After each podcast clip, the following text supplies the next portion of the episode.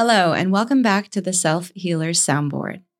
We are currently in the midst of holiday season, and that means we are getting a lot of direct requests from you, the listener or viewer, to devote some of these episodes to navigating the holiday season, healing during the holiday season with ourselves and those around us. So today's episode was a particular request from a viewer on how to deal with emotional hangovers in the holiday season, particularly coming off of being with family or loved ones during the holiday season. A great place, I think, to start for all of us is to acknowledge what an emotional hangover is. And if you've listened to our work, if you listened to these episodes before, you hear Jenna and I often speak about emotions living in the body. So very much like I think when we hear the term hangover, we often think after drinking, the physical effects, the headache, the nausea, the depleted energy, whatever it may or may not be for each of you. And very similarly, because emotions are sensations, they map onto things in our body that are happening. A lot of times it can feel very similar. We can have physical after effects after we spend time with others where there are a lot of emotions that might get activated for us. And of course, around the holiday time, when a lot of us are returning home for visits, for to celebrate the holiday within those family units, it's really understandable that a lot of emotions get activated. And then we do wake up the next day or days later, and we feel that physically in our bodies. We did a couple takes starting the beginning of this episode, actually, and I started referring to the holiday season as being in the trenches of the holiday season. We are still amidst the holidays, we are in the trenches of them.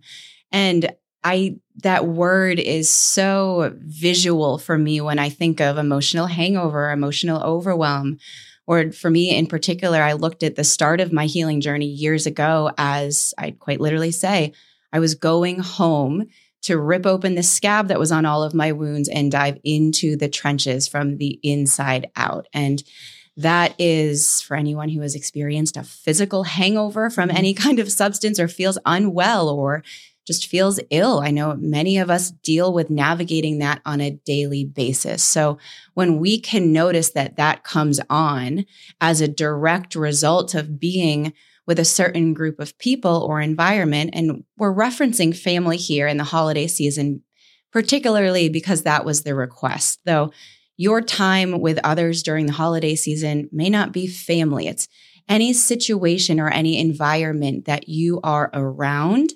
And upon leaving, maybe later that day or the day after, maybe after hanging up a phone call with said person, you notice this sort of emotional takeover in your body or where you start to physically feel unwell. So there's, I think, a couple avenues by which we end up feeling not well, whether it's upon leaving or days after. And one of which is when we continue to maybe rehash, what happened at that visit. We replay moments, instances, highly stressful, emotional material. And, again, if you've listened to our work, the more we're thinking highly stressful things, of course, we were just with that person. Now we're rehashing what they said at dinner, or what they didn't say at dinner. So now, of course, we're bringing the emotions as if we're still at that dinner.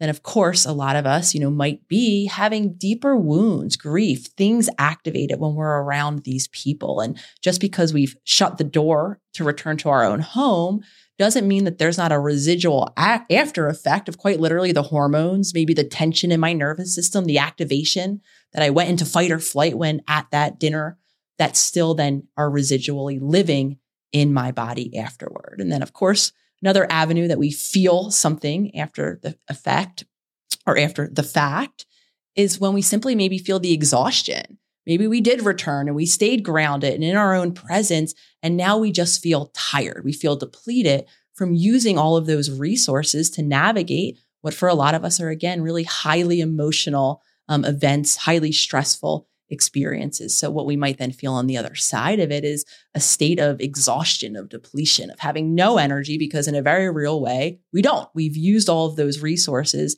navigating the emotional or the stressful event itself. It's really important to understand what it even means by emotional hangover, what that context is, because that's what's going to set the foundation. There's a reason we thought it was important enough to devote an entire episode or conversation to it, so that we're really building universal awareness. You tuning into this podcast and us up here discussing is really just creating more conversation around our awareness, around our own human consciousness. So that understanding that you're getting, or the context, maybe you've already known what an emotional hangover is. Maybe you've never heard of it before, though you can start to see and connect those dots where you experience it. Whatever the starting point is for you, it's this mutual understanding that's going to set the foundation for our healing. Because now, and maybe you already knew this before, though now you have that language and understanding, whether it be when you hang up that phone call, or when you leave a conversation with someone, or after you've left that holiday dinner last night and you were around all of your family and or extended family. And you can start to notice all of these things coming on.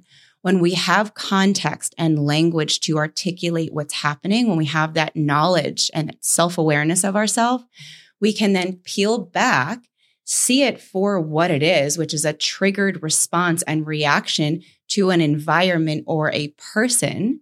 And from there, we can look after ourselves and make choices to nurture ourselves, to show up for ourselves, and to keep all of that information about what event or what person triggered what response. All of that goes into our self-awareness bank. That's really valuable information and feedback that you're getting about yourself that sets you up in the future to even beforehand or preventatively make more aligned choices that are in service of you, of little you, and authentic you, versus this old habitual people pleaser you that is going to say yes to everyone and everything, knowing that you're betraying yourself underneath.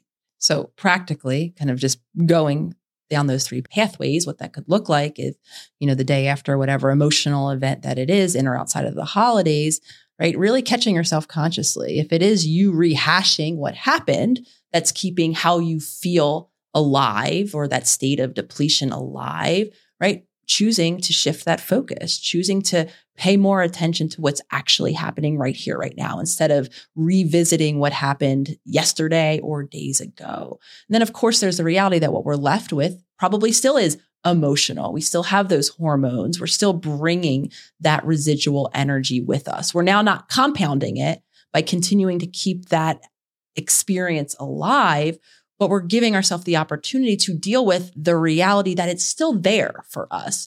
We still are feeling that emotional impact and or that state of depletion. So now, to speak to your beautiful point of making aligned choices, the expectation I set up for myself now the day after or a couple days later might look different. Maybe I did have the intention to be a people pleaser, and I had a busyness about me and a schedule and people I wanted to go visit. Maybe I need to hit the hard pause. Maybe I need some time. Maybe I need to set up, in anticipation of highly emotional events, a buffer window on the other side of it, where I don't schedule myself starting the next morning at 9 a.m., knowing that I might have this very real, energetic, emotional fallout. So that might mean restructuring my day, removing the expectation that I just continuing to show up as if nothing happened, and actually giving myself the objective space in my schedule, of course, when it is available to us, to allow us to be in that emotion or to be in that state of depletion, because that's very real for our bodies. Even if we wish it weren't the case and we could just keep on going, it really is about creating that space to tend to what is present for us. Tending to what is present for us very well may mean naming or attempting to name what is present for us. Being able to articulate or name those emotions or physical sensations, the tightness in your stomach or the tightness in your chest and that nausea in your stomach. Or for me, my face gets really hot and tingly at times. You may notice your posture is maybe sunken in, or you're caving forward, literally protecting your heart. All of these are physical sensations and observations you can make about yourself to start to notice those cues, to start to notice how you're responding to things by witnessing your body. You may be emotionally flooded and have all of this really intense emotional overwhelm that just feels like too much all at once, in which case that pause that you just mentioned, Nicole, is going to be so important. You quite literally want to look at yourself and treat yourself as if you're looking after a newborn, as if you're looking after a sick or a small child, which will mean simple things like resting, making a well-balanced meal for yourself, or eating as balanced and nutritionally balanced as you have access to, hydrating your body, resting your body. Those sound like such repeated fundamental basics, yet they're the ones that we also go to skip over right away. And most of us, in an emotional hangover the next day, do we really want to be reaching for fruits and veggies? No. Many of us are going to want to drink for, reach for that bottle of wine or whatever it is that offers you that instant relief. So this is that opportunity then where you get to show up for yourself and take yourself through this nurturing process. First, having the awareness and even naming what happened. Yes, you went to your family's last night. It was super chaotic. I know if I were to go home to a family dinner in a house full of addiction, it's like volcanoes exploding everywhere. People afraid to speak their own truth because they'll upset another, someone screaming at the other. It's an endless cycle. Even the thought of it causes a physical reaction in my body. There's a reason that I live thousands of miles away from my family and really why I don't see them, because of the emotional and physical turmoil that it takes on me. So at this point, my best choice for me, and I'm not saying this for you, but through my years of feedback and observing my own self in certain situations and people and environments, I know from the beginning, my prevention of this is to not go. I create that space and have that boundary. So for those of us who are discovering what our boundaries might be, what space we might need, this emotional hangover or this feedback that you're experiencing now is so valuable and so important, because it's priming you with information that may have you make a different choice next time. So you have the awareness of the event and how you're feeling. You begin to name the emotions, name maybe what triggered you, who the people are, what the environment is. You have that information. The next thing is then to look after yourself. Feed yourself a nourishing meal. Get rest, drink water. You mentioned, Nicole, those cyclical thoughts where a lot of the time we're no longer in the stressful or chaotic experience, but we're reliving it because we're reliving the memory and the thought process of it. So while I'm not suggesting escapism here, there is such thing as healthy escapism that might be through meditating or reading or watching a movie. I know for me, watching a movie is like teleporting myself into another world. And I do it intentionally at times when I'm feeling overwhelmed to give myself a break, to allow myself maybe to feel good and watch a comedy or something that I enjoy. I'm intentionally refocusing my attention elsewhere so that I'm not letting this autopilot of my mind just go back to the event and replay it over and over as I sit here and wonder why I'm still feeling so stuck and so sick. As I think I often do, I want to kind of pull back a bit and speak to all of you listening who might not have clarity on what you're feeling yet, because something that I know from my own personal journey is I spent so much time disconnected from my body where all my feelings live that it has taken a while, and I'm still really learning clarity around what I'm feeling to then give it language to. So I'll share from my own, past experience of what my markers were before I could even understand what I was feeling the next day. And I've shared this before, so if you've listened, you might have heard me speak of the pattern of anticipatory agitation and post-agitation that I would feel around family visits. And what that would look like was I would get irritable. I would get moody leading up to time with my family or an emotional event that I was fearful of, worried about, or that I knew subconsciously would bring up something deeper for me.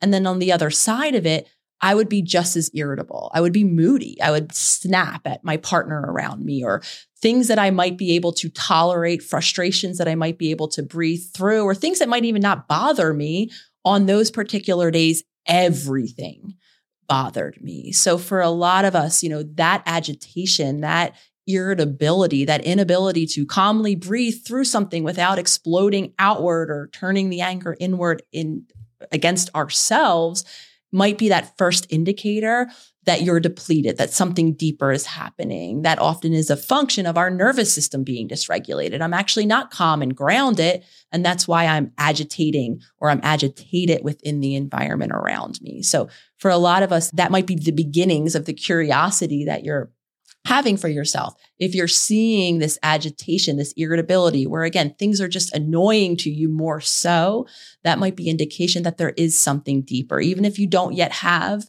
the language or the ability to dive in and understand what the feeling is in and of itself, that might be the marker that there is that residual emotional hangover that we're talking about. And I think it's also important to note, we're talking a lot about the kind of more negative, even though I don't love terming any of our emotions as negative. They're all teachers, but we're talking about stress, reactivity, grief, right? That type of emotion that we might carry with us. And I think it's also important to mention a hangover that could happen when we have a positive, a joyful experience. And sometimes on the other side of that, we can have a version of a crash. We go back maybe to a life where it doesn't feel as emotionally high or fulfilling. And then we could have a bit of that deflation or that comparison that life doesn't always feel like these joyful moments where I'm gathered around my loved ones and having a much more positive type experience. So I think it's worth noting, and I'm actually saying that as I'm sitting here for those of you who are watching, in quite literally a onesie. And we're recording this on publication week of our new workbook. So I can speak from the very personal experience this week of having a lot of positive emotions, being joyous, being excited about putting this new creation in the world, and also being a little fearful and nervous, a whole mixed bag. And to say I'm feeling emotionally hungover is really an understatement. So I'm embodied, I'm dressed in quite literally a bedtime attire, really to, honor the space that I'm in. I'm raw, I'm emotional. A lot of the emotions I'm experienced this week are very positive, are very joyous, are very exciting. And yet the toll it's taking on my body is still the same. I'm feeling it. I'm feeling depleted. And if I'm not careful, I can still easily slip into that irritable space because my body doesn't know the difference whether I'm happy, joyful, or, scared, fearful, upset, angry. In my body, it's still taking an emotional toll. So I'm very much wearing my nighties to honor, right, where my body is for me today and to give myself grace and compassion, even in the midst of what can seemingly be a very exciting, joyous time. So this concept of an emotional hangover isn't only contained to the holiday season. It just so happens that many of us are dealing with a lot of the same things that are very heightened around the holiday season when there is this unconscious universal expectation every year that you return to where you came from because you're wanting to connect and celebrate or be with the embodiment of really what the holidays are, which is that love and that joy with one another. So please look after yourselves and be sure to treat yourself well, treat your physical vessel, your body well, and move your body to the best of your ability because those emotions are all physiological sensations in you that need to be moved and need to be processed. So whether that's, walking, running, hiking, sitting there and just moving your arms around, any sort of release that you are able to do is going to help serve you and get things in motion so that you can continue to put one foot in front of the other and not be stuck in the trenches of that hangover or overwhelm. So as always, thank you again for joining us, for being in a conversation truly with us and alongside us. We look to your comments, your DMs, your feedback on any of our social channels. You can find us at Self Healer Soundboard. We look forward to being with you again next week.